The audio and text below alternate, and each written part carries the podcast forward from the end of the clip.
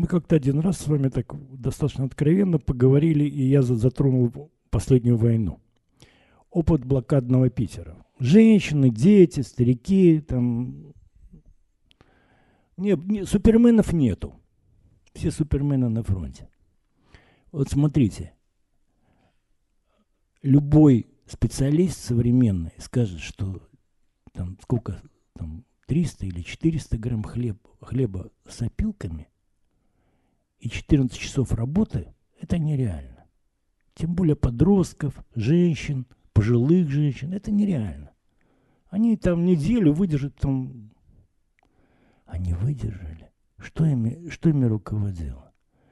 Да, они там каждый вечер чем-то надо раз, попытаться растопить, потому что холод. Зима. Там минус 40. Так. Чем-то растопить, как-то детей пансионе попытаться накормить, что-то там промежуточное. Но главная идея – мы должны выжить, победить. Мы должны. У нас нет другого варианта. И вот это большое количество людей, и тогда 300-400 грамм хлеба хватало. В современном варианте это прокатит. Вот он дух. Смотрите, что он может делать с обычными людьми.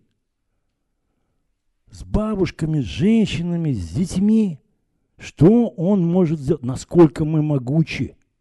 Даже вот здесь, на, на этом плане. Если нас развернуть, если включить то, что вот наши резервы, насколько мы сильны. И это там не 10 человек, это даже не тысяча. Я хочу сказать, что это реально. А в горах вы думаете что-то иначе? Или когда вы сплавляетесь по рекам, но на высшей категории сложности. Та же песня. Абсолютно та же песня. И законы, просто мы как в другую реальность попадаем. Понимаете? Потому что мы на кон ставим все. И мы как бы попадаем в как другая реальность. И тогда эти вопросы питания, вопросы там восстановления, восстанов... куда-то уходят. Нам нужна цель. И мы готовы платить всяко за нее. Вот все. Жизнь ставим на карту. Все. Дальше некуда. Вот как они побеждают, ходят, и они другими людьми возвращаются. Да, они там не, не пробуждаются, может, на короткое время, там в жутких трудностях они возвращаются. Полгода они нормальные люди. Потом через полгода им надо снова лезть туда же. Или куда-то еще. Но без этого они уже не могут. Им вот это вот, вот это как глоток воздуха, нужна другая реальность. Понимаете? Теперь у нас вот, вот, можем, не надо нам куда-то лезть. Не надо быть хорошо физически подготовленным. Там очень много технической подготовки. Я уже не говорю, сколько это стоит. Это вообще рухнуться можно. И нам удобно разговаривать с современными людьми. Они ищут это. Да, с помощью глицогенных препаратов, наркотиков, алкоголя. Да, они ищут именно это. А для чего они это все применяют? Они видят, что мир другой.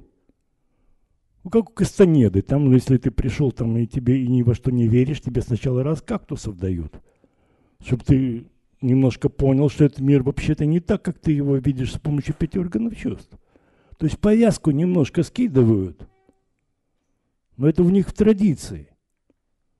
Ну и наша молодежь, и молодежь Кореи не исключение той же фигней занимается. То есть им интересно, где они живут и кто они. Но это какой вариант тупиковый.